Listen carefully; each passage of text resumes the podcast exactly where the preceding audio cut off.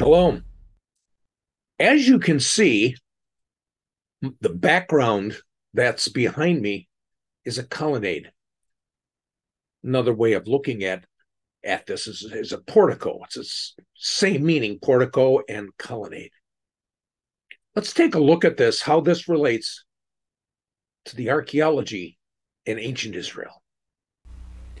So we're looking at the temple model there in the Israeli Museum in Jerusalem. And one thing that you can see is the magnificent colonnade here underneath the royal stoa and also extending all the way around the temple courts here behind the main temple house itself, forming up the western wall. Now we're going to be looking from the west into the temple courts. We can also see the colonnade extending, making the east wall. This eastern section, this of the colonnade, is called Solomon's colonnade, or another synonym, Solomon's portico. So there was one December in Jesus's day when he walked here that he was in the portico of Solomon, the colonnade of Solomon. Let's take a look at some verses in John chapter 10. We're reading from John chapter 10, and we're taking a look just at the verses of 22 through 23. And at that time, the feast of dedication took place at Jerusalem. It was winter, December. And Jesus was walking in the temple in the portico of Solomon, or in the colonnade of Solomon. Now we take a look at that word, the feast of dedication, and we ask, what does that word actually mean in the ancient Hebrew. So we go to Thayer's Greek lexicon and we find the Greek word that is translated into the English as dedication. The Greek word is enkainia. And in the biblical and ecclesiastical writings, it means dedication or consecration, and in Hebrew, it means Hanukkah.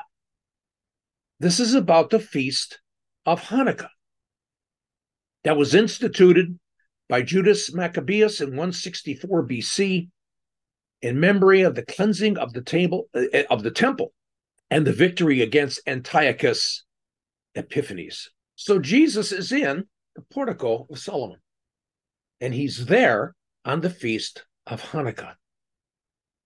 And it's fascinating. Let's take a look more at those verses in John chapter 10. Let's continue. In verses 24 through 30, while Jesus is walking with disciples and probably many others, we read and we see the Jews then gathered around him and were saying to him, How long will you keep us in suspense? If you are the Christ, tell us plainly. In other words, if you are the Messiah, tell us plainly. Jesus answered them, I told you, and you do not believe. The works I do in my Father's name, these testify of me. But you do not believe because you are not of my sheep. My sheep hear my voice, and I know them, and they follow me. And I give eternal life to them, and they never and they will never perish. And no one will snatch them out of my hand. My Father, who has given them to me, is greater than all, and no one is able to snatch them out of my Father's hand. I and my Father are one.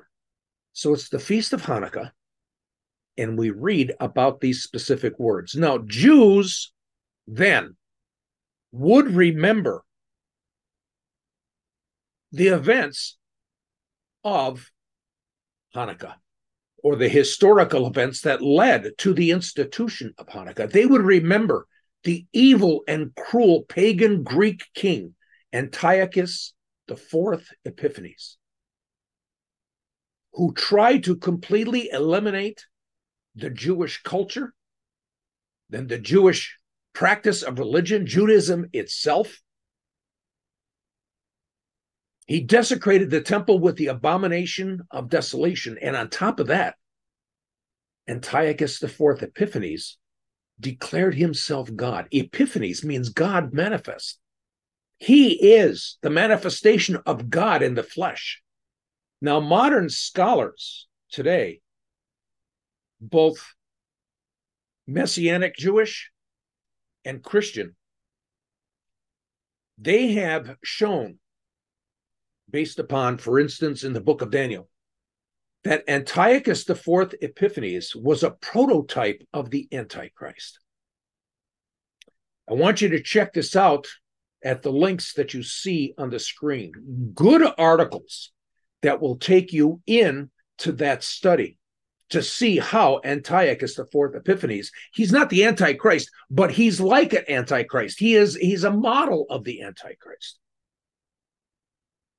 So Hanukkah is the victory of the Jewish people when they were just utterly outnumbered by God's grace and God's power to defeat Antiochus IV Epiphanes. This victory was the revolt of the Maccabees led by Judas the Maccabee, Judas the Hammer. And the rededication, Hanukkah, dedication, the rededication of God's house. We call it the temple. In Hebrew, it's Beit HaMikdash, the holy dwelling house. So all Jews remember that evil king. And all Jews remember that historical, those historical events that led up to Hanukkah. But it's very interesting. What did Jesus say about himself on Hanukkah? We just read it. I and the Father are one. Let's continue in John chapter 10. So we're now at John 10, verses 31 through 33. And remember, Jesus just said, I and the Father are one. The Jews then picked up stones again to stone him. Jesus answered them, I showed you many good works from the Father. For which of them are you stoning me? The Jews answered him, For a good work we do not stone you, but for blasphemy. And because you, being a man, make yourself out to be God. Jesus' enemies want to stone him. And stoning in the Jewish culture is basically for blasphemy, and blasphemy is attributing yourself to being God. It's fascinating that Jesus on Hanukkah says that he is God. He is one with God, the same as God. And this is something the Jews would remember on Hanukkah when Antiochus Fourth Epiphanes basically said that he was God. God blessed his people in amazing ways. If you ever wanted to read the story about the revolt of the Maccabees and how Hanukkah actually came up, it, it, it was miraculous.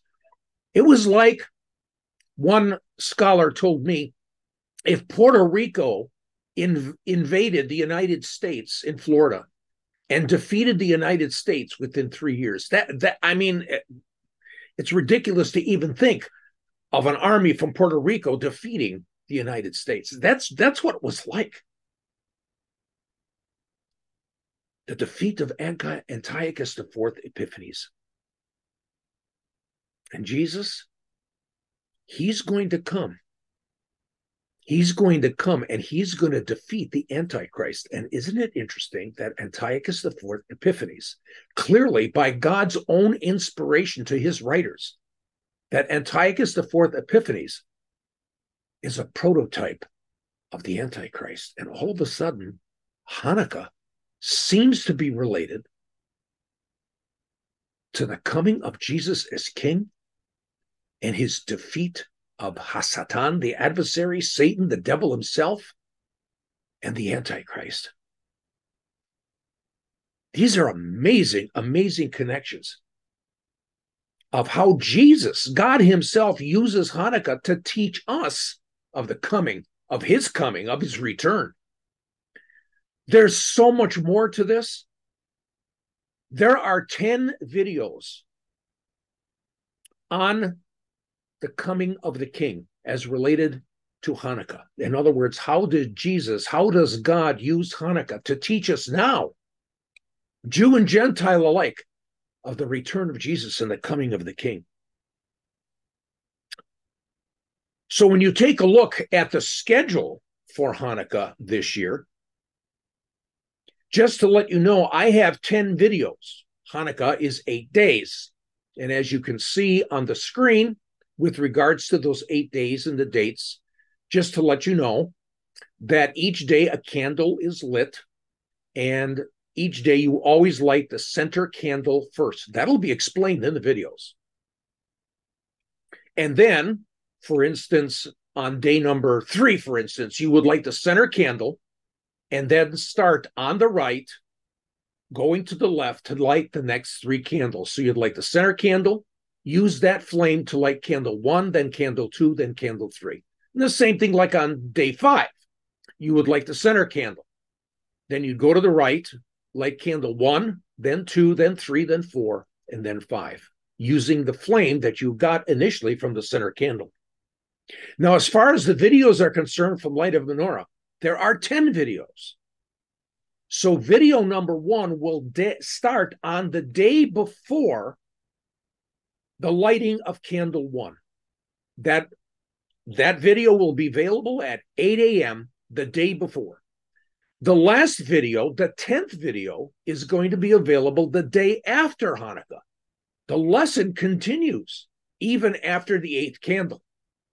And that will be available on the day after the last day of Hanukkah this year, again at 8 a.m. Matter of fact, all of those videos will be, be available at 8 a.m. in the morning.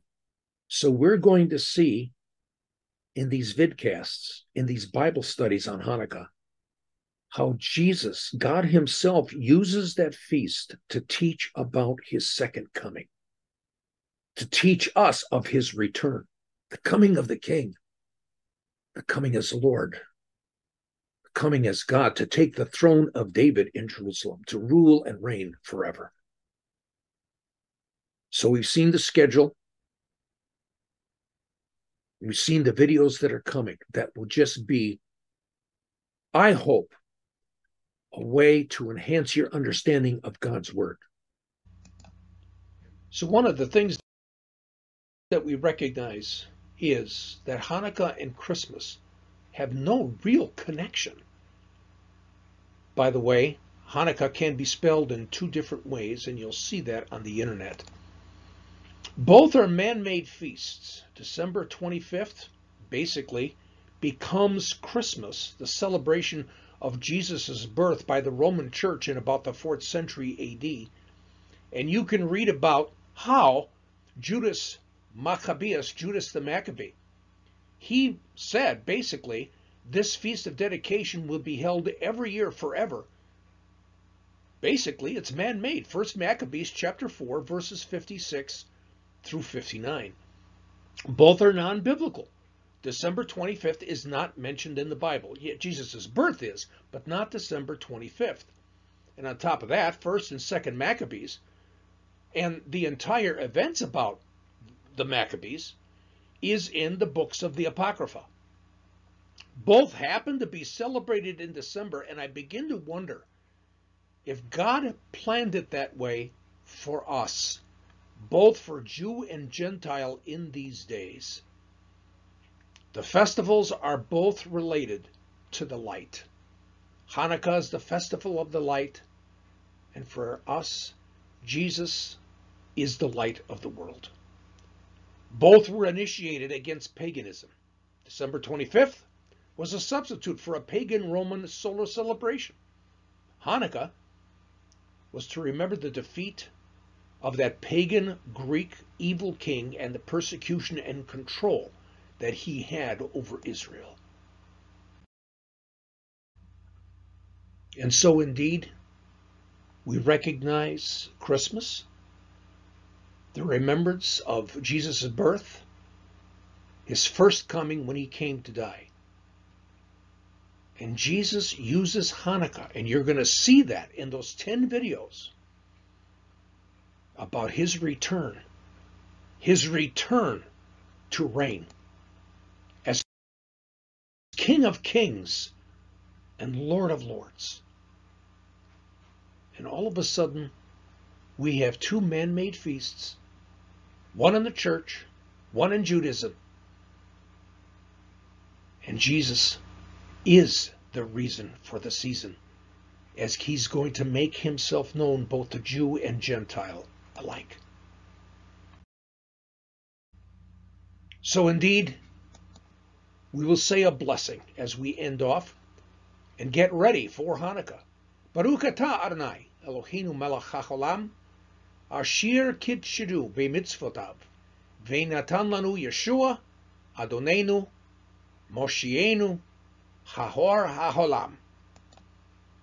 Blessed are you, Lord our God, King of the universe, who has sanctified us with his commandments and given us Yeshua, our Lord, our Savior, the light of the world.